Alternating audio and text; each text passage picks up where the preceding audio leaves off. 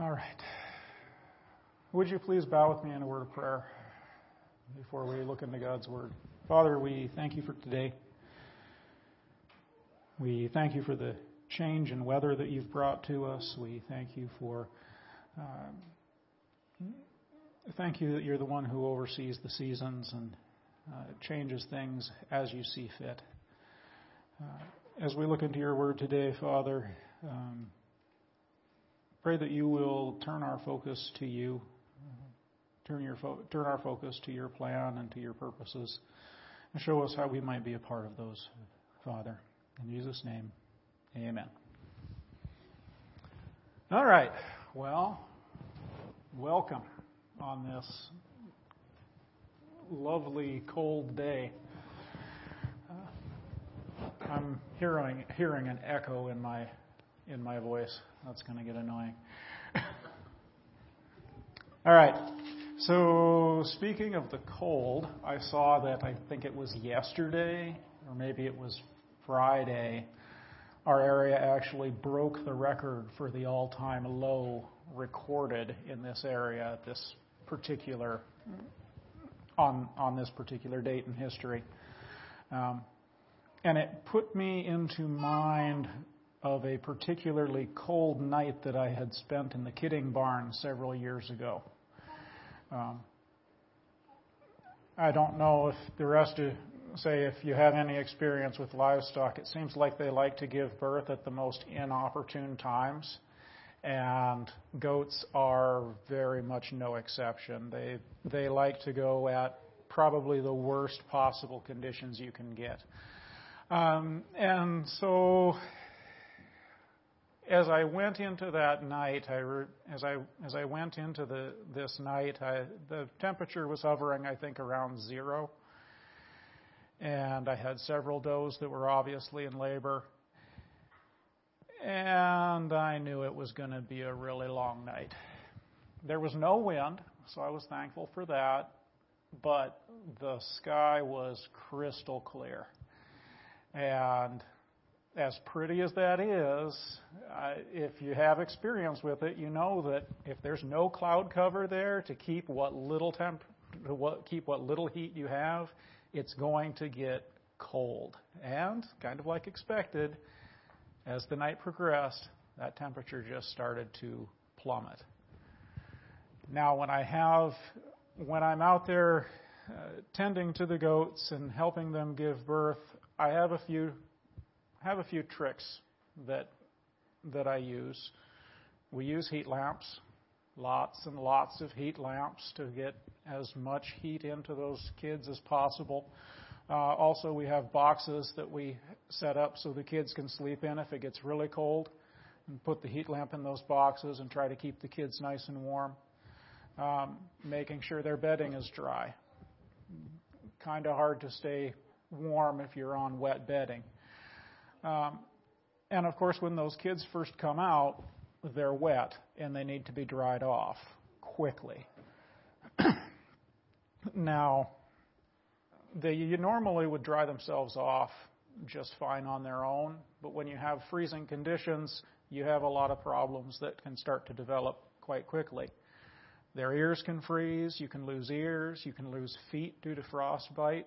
But maybe one of the more interesting ones is that the kids, when they get cold, they can't actually digest their first meal. They have to be warm in order to have their first meal. So, lots of paper towels are used at that at that point, and also we are uh, we put them in a box with a hair dryer, put them in a warming box, and help to heat them up. Um, so that night I was pulling out every trick I had in the book, trying to keep things warm, and I was running back and forth. And of course, typical goats, they weren't helping at all. I had first time mothers who decided they did not want to stay in their pens and had goats jumping out of pens.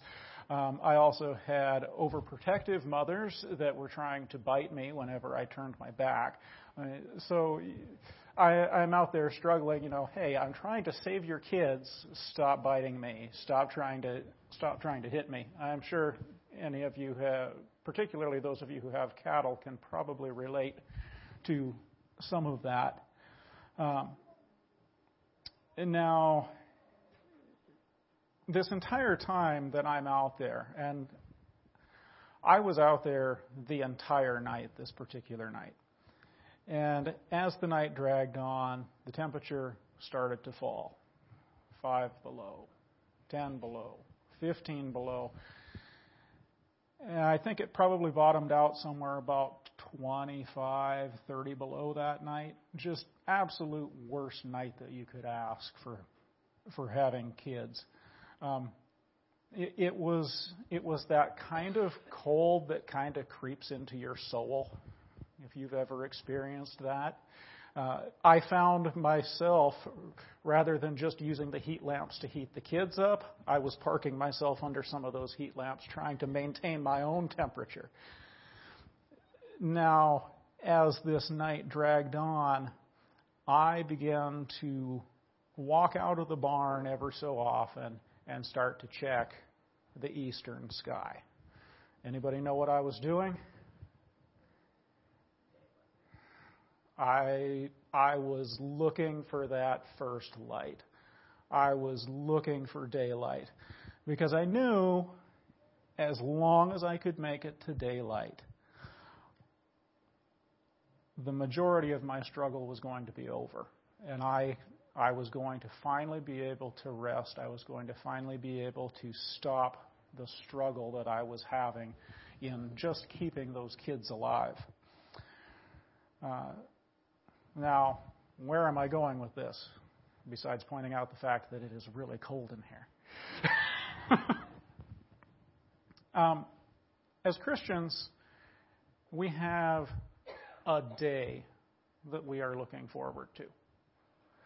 Um, you know, now we have struggles, we have trials, we have tribulations, but we have a day that we are looking forward to. And ever since the ascension of Christ, Christians throughout the ages have been looking forward to his return. Uh, the apostles initially seemed to believe that Christ was going to return quite quickly. Uh, they were essentially offering the kingdom to Israel, saying, Hey, here's Jesus, turn around, repent, and he'll come back and he'll put everything right. Okay? Um, now, I say initially, they believed that he was coming back quite quickly. But Christ himself actually gave them a different answer in Acts 1 7. You can jump there, but I'm just going to quote it for time's sake. Jesus' answer to them when they're questioning whether or not he's going to restore the kingdom to Israel at that point in history, his response is, It is not for you to know times or seasons which the Father has put in his own authority. So, not telling them, hey, I'm going to be back on this date at this particular time. And so from that point on, Christ's return was viewed as imminent. Christ could come back at any time. Um, now, as the church expanded, there began to be problems that started to arise. You had persecution from the outside. Uh, Rome started persecuting the church quite heavily. There was already persecutions uh, from the Jewish religious leaders. Uh, you remember in the book of Acts, there was clashes with the Jewish leaders uh, just over the fact of who Jesus was and whether or not they should be be teaching people about Jesus. Um, uh, you'll remember that the apostle Paul uh, originally was named Saul and was responsible for persecuting the church. Um, so you have persecutions arising from without, and you also have the problem of false doctrine starting to creep into the church. And as time dragged on, as things got colder, if you will, there was a confusion that began to creep into the church regarding Christ's return. Uh, when is he coming back? Did we miss him? And, you know, he is coming back, isn't he? Now, here we are, 2,000 years later, and it's easy to see that we have kind of the same questions as, as what those early believers had. Now, to address this, we're going to jump to the book of 2 Peter, and that's where we're going to camp today. 2 Peter chapter 3.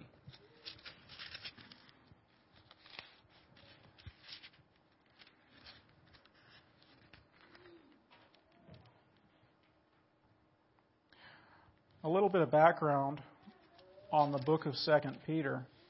Um, this is the last letter that the Apostle Peter is going to write. Uh,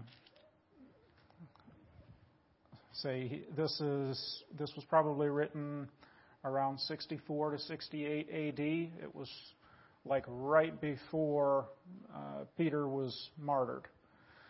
Um, and this is kind of his farewell letter and his he is preparing the churches and he is preparing the churches in part because he is he knows he is about to perish. He knows he's about to die. And the churches that he's addressing have problems. They are under increasingly intense persecution. This is right before I think Nero really ramps up his persecution of the early church. Um, and then they also have false teachers who are creeping in. Um, and so in chapter 3, Peter is about to address the questions that I put before. You know, what about Christ's return? Is he coming back? Did we miss him? And he actually is coming back, isn't he? So jump in here. Second Peter chapter 3 and just verses 1 and 2. Okay? Beloved, I now write to you this second epistle in both of which I stir up your pure minds by way of reminder, that you may be mindful of the words which were spoken before by the holy prophets, and of the commandment of us, the apostles of, of the Lord and Savior. Okay, so stopping there. Sorry, I stopped in the middle of a sentence, but uh, I think it's important to point out Peter is not teaching them at this point anything new. He's reminding them of what they already of what they already learned. Uh, if you go back and and look at Matthew chapter 24, a lot of what Peter is about to tell this church is exactly what Christ told them was going to happen. Okay? And we're I guess you're we're they're seeing things move forward, and there's a question. Okay, so so what's going on here?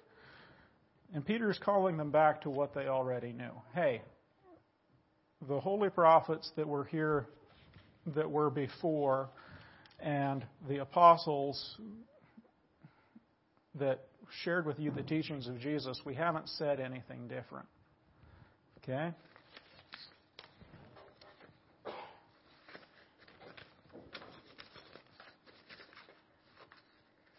Now we're getting into who's Peter having to deal with here. He's having to deal with some false teachers that have crept into the church. And they are starting to uh, they are starting to teach things other than what was something different than what was taught in the church before. Uh, they're starting to teach things uh, that directly contradict what the apostles had shown, what the apostles had taught, what the what the prophets had shown them before.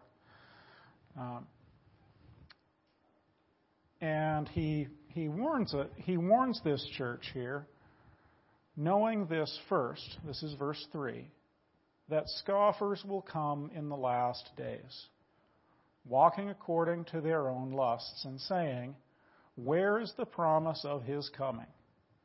For since the fathers fell asleep, all things continue as they were from the beginning of creation.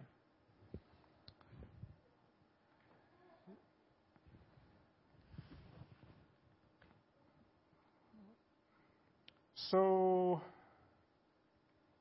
he's dealing with these false teachers, and they are mockingly questioning if Christ is actually coming back. You know, is, say, you know, if Christ is coming back, where is he? He said he was coming back, but we haven't seen him. Right? Um, any of this sound familiar? Because I've, I've heard I've heard or seen the same arguments offered today. Hey, here we are, 2,000 years later. Where is he? Why isn't he back yet? Why, you know, why are we still having to struggle? Why are we why are we still having to have the same fights, the same battles? You know, why you know, why can't he just come and fix it and finish it? Okay? now before before we consider that, I think we should look a little bit at what's their motivation in asking this question. I think I've I've learned as time goes on, sometimes it's not so much about the question that is asked as why are, why is the question being asked. Their motivation here is that they are walking according to their own lusts. Okay? They're ordering their lives according to what they want to do, according to what they desire to do and not what God desires. And hey, if Christ isn't returning, that just gives them all the more license to do whatever they want. If you want to see some of the specific things that that Peter was dealing with regarding these false teachers, look through uh, look through chapter two. It's pretty brutal. Um, But their motivation in asking this question is that they want to do their own thing. They don't want to be under that authority that is, that is there in the person of Jesus Christ. And you have to admit, initially, they have a pretty good argument. Where is the promise of his coming? For since the fathers fell asleep, all things continue as they were from the beginning of creation. I think you still see that today, right? We're going to plant, then our crops are going to grow, then we're going to harvest, and then it's going to get cold, and then we're going to plant again. The cycle keeps going. The cycle, the the cycle keeps happening. Um, and you know, there's there's a definite question there. Well, if it's just continuing the way it always has, you know, what's the point? If you're looking at it from that limited perspective. Um, now, Peter's response to this really shows us the rest of the story.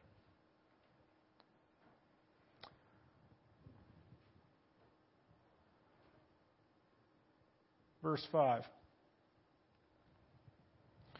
For this they willfully forget.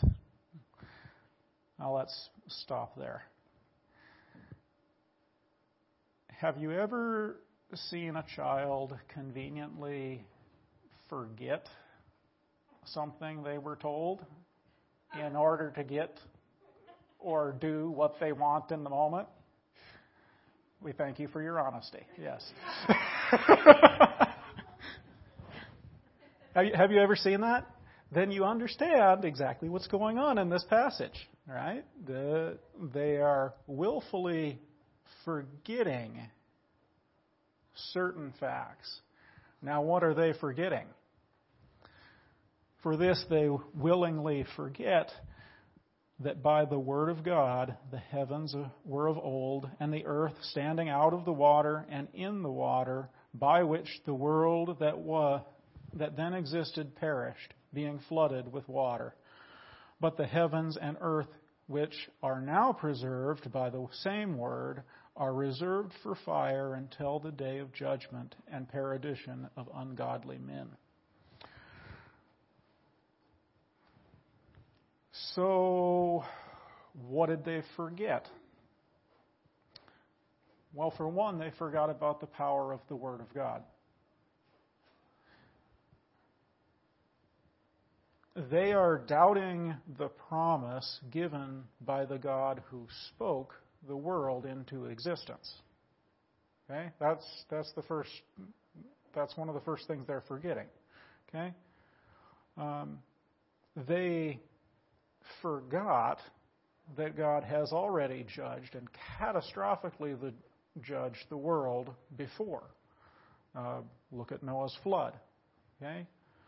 Um, they forgot that, yeah, God has done this before. Um, they forgot that the Word of God is what is now holding this present world together. Let that sink in. Okay? God, by the word of his power, is holding everything that we see together.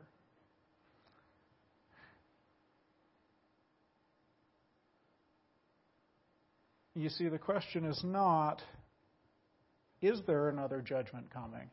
But it's when that judgment is coming. Um, But the heavens and earth, which are now preserved by the same word, are reserved for fire until the day of judgment and perdition of ungodly men. Um, that word perdition, uh, the translations that you have probably translate it more easily. It's just the destruction of, the judgment of ungodly men.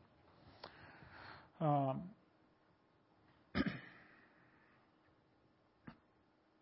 So, in regards to the false teachers, they forgot. They forgot who they were dealing with. They forgot who, uh, you know, they forgot who started this whole thing. They forgot the power that comes from from God and from His Word. Okay. So the question still stands then well, why the delay? Why isn't, you know, why isn't God here then? Now, as we continue reading, Peter's going to answer that too. Verse 8 But, beloved, do not forget this one thing that with the Lord one day is as a thousand years, and a thousand years as one day. Um, God isn't bound by time as we understand it. Okay? He's not bound by our limited lifespan. He can wait generations long in order to see his promise, purposes fulfilled and his promises kept. Um, That's the that's the first part of it. Okay? You know, We're, remember, you're dealing with God. You're dealing with an eternal being. He's not bound by those same rules of time as we are. However, that's only one part of the equation. And here's the next part The Lord is not slack concerning his promise, as some count slackness. So he's not being late and he's not being lazy. Okay? But he is long suffering or is patient toward us, not willing that any should perish, but that all should come to repentance. So here we go. What, what is God doing by waiting? He's displaying mercy and patience towards us. He's giving people an opportunity to turn around. Now, quick question. How many of you are, are willing to wait 2,000 years to get what you want?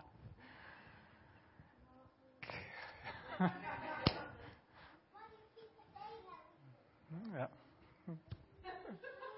yeah. You know, if, I, if I'm being honest, me neither, right? But that's because I'm human. Because I know that I have a certain number of years here on this earth, right?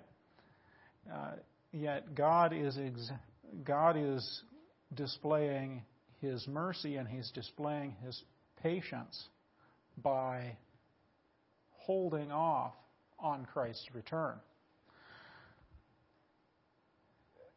So the question might be if he's not willing that any should perish, but that all should come to repentance, does that mean that everyone's going to be saved?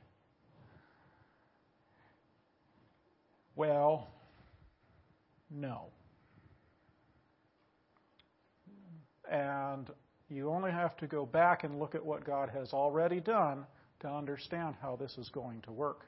Okay? Um, look at the past judgments that have been passed out uh, that that God has put forth. Think about Noah's flood. Noah built that boat for a hundred years. Yet only Noah and his family, in the end, only Noah and his family got on. Okay? Um, Sodom and Gomorrah. Only Lot and only Lot and his daughters were saved from that whole from that whole mess. Um, Israel, the northern kingdom of Israel and the southern kingdom of Judah were exiled, but only a remnant returned. The children of Israel wandered in the desert for 40 years, and only Joshua and Caleb entered from that original generation. God is giving people time to respond, but we are required to respond. And when you hear the gospel of Christ, when you hear who Jesus is, there's only two options. You either accept him or you reject him. Uh, and God is giving time for people to hear about Him and for people to choose. Uh, unfortunately, though, there's going to be a day when that patience is going to come to an end. Verse 10. And this one's heavy. But the day of the Lord will come as a thief in the night in which the heavens will pass away with a great noise, and the elements will melt with fervent heat. Both the earth and the works that are in it will be burned up. Okay, does that verse feel a little heavy to anybody? It should, because probably either the entire book or a good chunk of the book of Revelation is packed into that one verse. Okay? Peter's not giving you a full roadmap. He's just telling you just telling you a couple of highlights about what's going to happen. That idea the the idea of the day of the Lord in this case probably refers to all of the events of Christ's return. And in that, there's a lot of things that happen with that. Read the book of Revelation. It gets pretty interesting. Okay?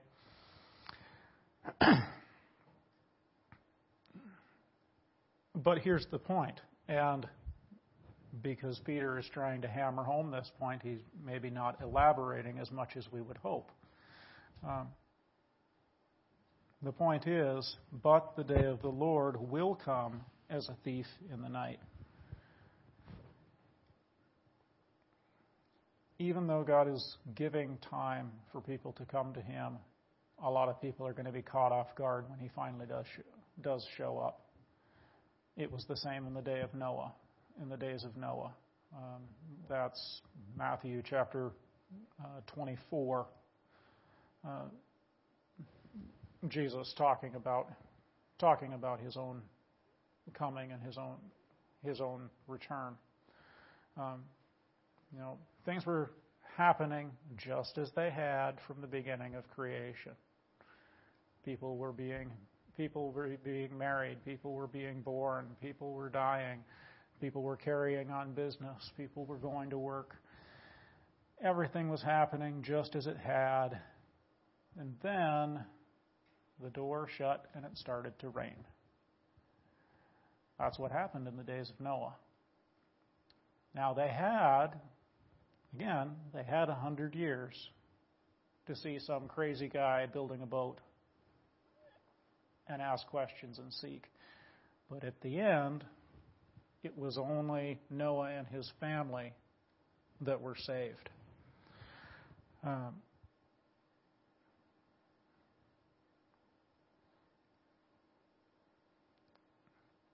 So, considering this, considering that we don't know when Christ is coming back, how do we respond? What's our job in all of this?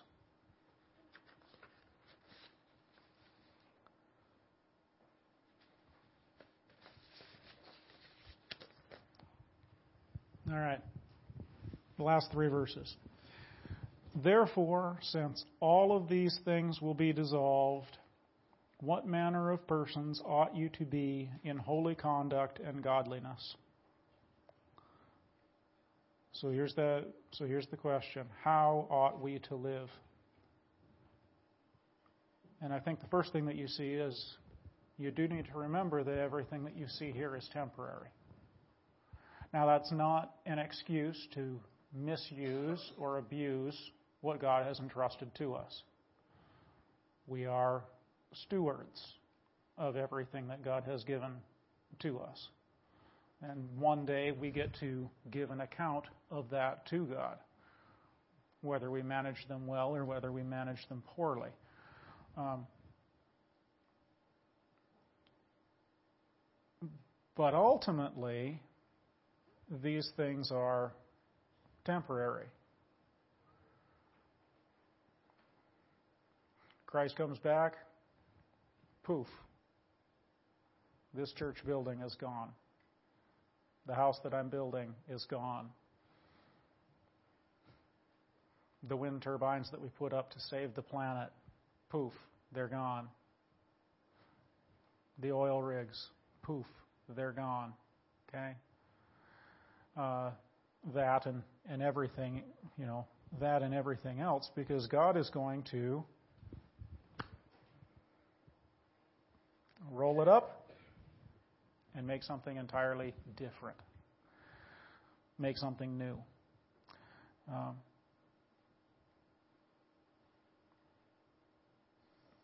ultimately, this is a reminder for us about who is ultimately in charge.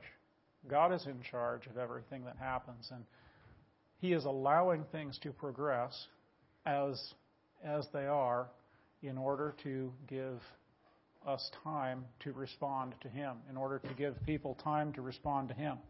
So, how ought we to act?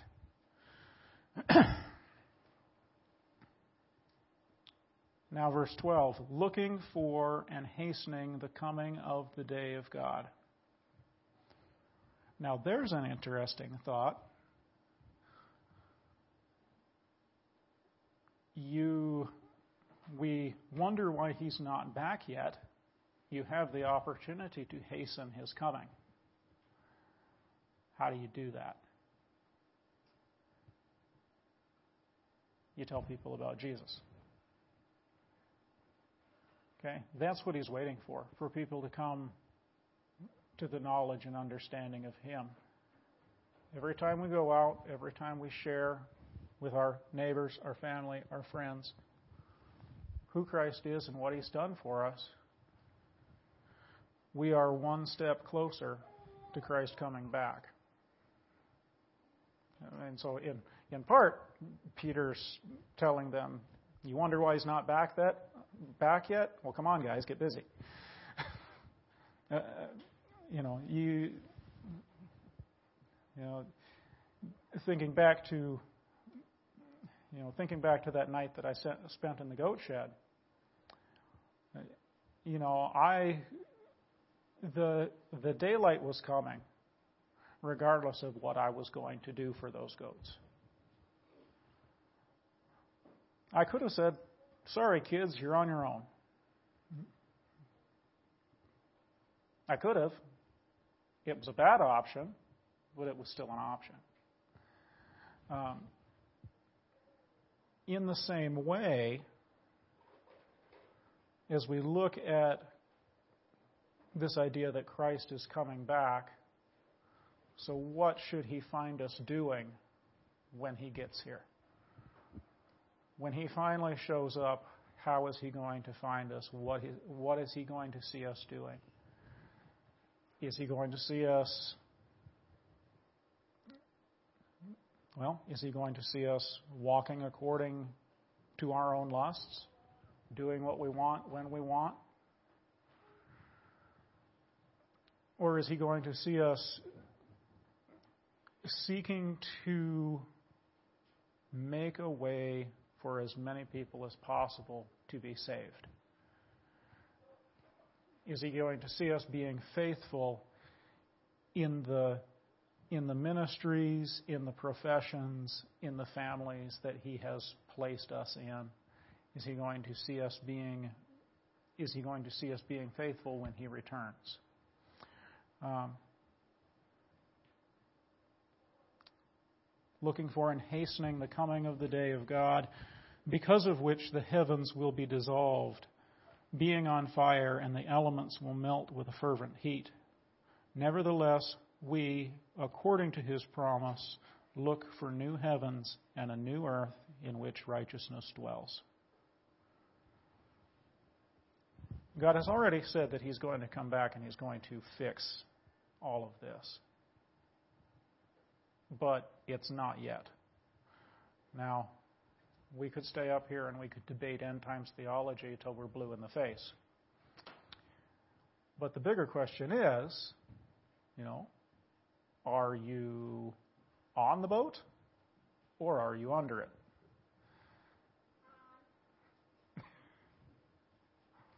also the right answer. uh, and then, if you're on the boat, what are you doing to get more people to get on the boat? Okay?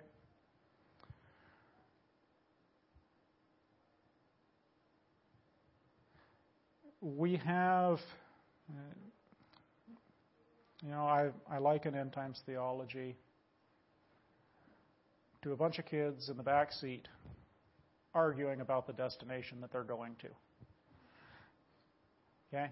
It's, it's really, you know, it's, what matters is that we're all going there. Now, some will be right and some will be wrong.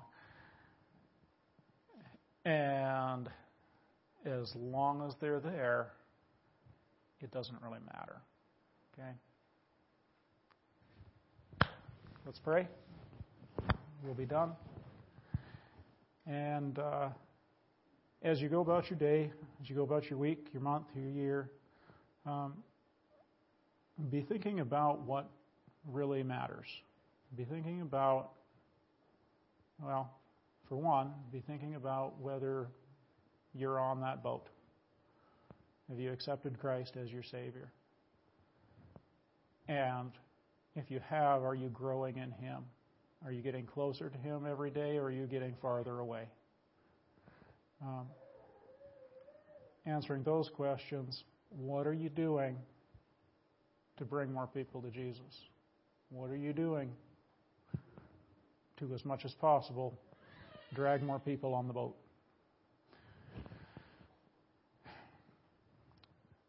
Father, um, for as complicated as many of these things seem, you know that ultimately we are your children, and as children, we need it laid out for us simply.